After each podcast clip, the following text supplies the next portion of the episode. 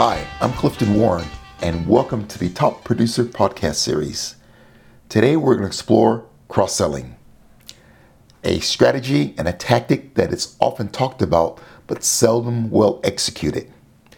It is a major area of neglect for many businesses, not maximizing revenues from your existing clients. In effect, leaving money on the table. So, what is cross selling? It's really doing more business with your existing clients. It's adding value to your existing clients. And most leaders that I speak with recognize that this is an area that they should be and can be doing better. There are five reasons why you should be proactively engaged in cross selling. Number one, it improves revenue. This is low hanging fruit revenue that you can quickly add to your bottom line. Number two, it builds deeper relationships with your existing clients, provides more opportunities, increased referrals. Number three, it drives organic growth. Organic growth, this is growth you don't have to go out and buy. Um, you don't have to have huge acquisition costs. These people already know and trust you. Number four, it improves retention. You know, it's a fact that more products and services a client has with you, the less likely they are to leave. I like to use the term you want to bundle your client up knots to make it makes to make it difficult for a competitor to attack your uh, business. And five, it's less labor intensive. I mean, these are clients already know, love, and trust you, and so it makes more it makes perfect sense to add more value to them, sell them more. You know, when you think about it, there's only three ways to effectively grow your revenues and grow your business. Number one, you can increase the number of clients, that is, acquiring new clients on a regular basis, something that you should be doing. Number two, you increase the average revenue per client or the average transaction. And number three, you increase the frequency of which they buy. Now, cross selling takes care of two and three, increases your average revenue and increases the frequency. So, there's two approaches to cross selling the short term and long term. So let's look at the short term approach. I'm to use the cliche, do you want fries with that? By the way, McDonald's makes a lot of money just using that term. But the short term approach just means asking your clients, do they need anything else? Now, you obviously can't say, do you want fries with that? However, here's some effective examples from different industries that you might want to consider. Travel agents, after they've booked your travel, they can simply ask the question Have you organized your insurance yet? Would you like me to show you some options?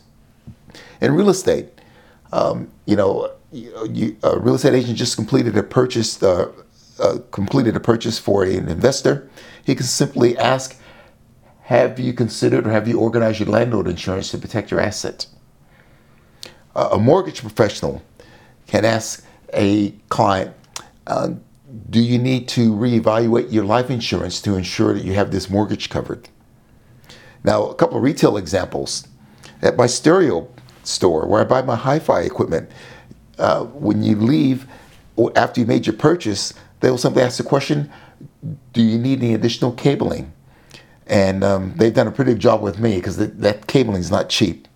A shoe store, um, when you buy a good pair of shoes, they'll ask the question are you okay for polish? Do you need socks? So those are some effective short-term examples. No matter what your product or service is, you can incorporate that into your everyday language. The long-term approach is continuation. I spoke about continuation before. This is really looking after your clients and having several touch points with them during the year. You're not simply selling and forgetting about them. When you have a good continuation process, you are removing barriers. You're making it easy for clients to do business with you. See, many clients often will have additional business sitting elsewhere, but they're, they're not going to give it to you. Firstly, there's no compelling reason. Or secondly, the relationship's not deep enough.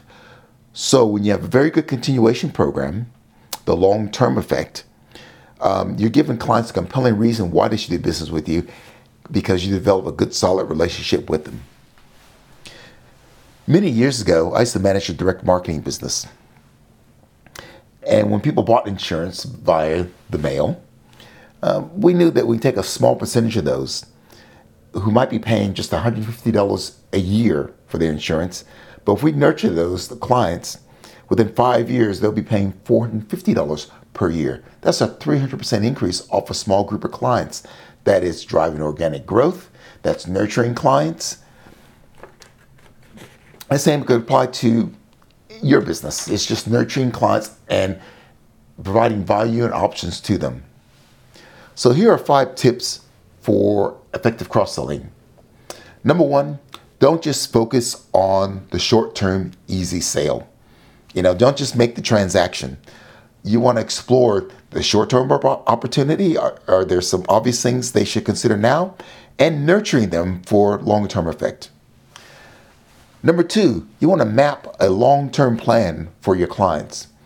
I have a vision where you'd like to take them over the next two, three, four, five years and start to think about how that relationship needs to be nurtured and how often you need to see them. Number three, think long term. Whilst you want to have a short term strategy uh, for some obvious needs, you also want to think long term and maximize the lifetime value of your client. So if you have a client that's currently paying you $10,000 a year in revenue now, you're earning $10,000 in revenue now, over a five year period, that's $50,000.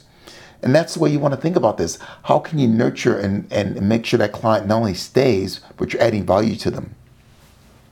Number four, nurture your existing client relationships. And that means service. That means getting to know them, building deep relationships with them. And number five, don't just sell and forget. That's transactional selling. And that's not good. That's not a great way to drive revenue. It's a great way to have poor retention. So, cross selling. Stop leaving money on the table. I'm Clifton Warren. Thanks for listening.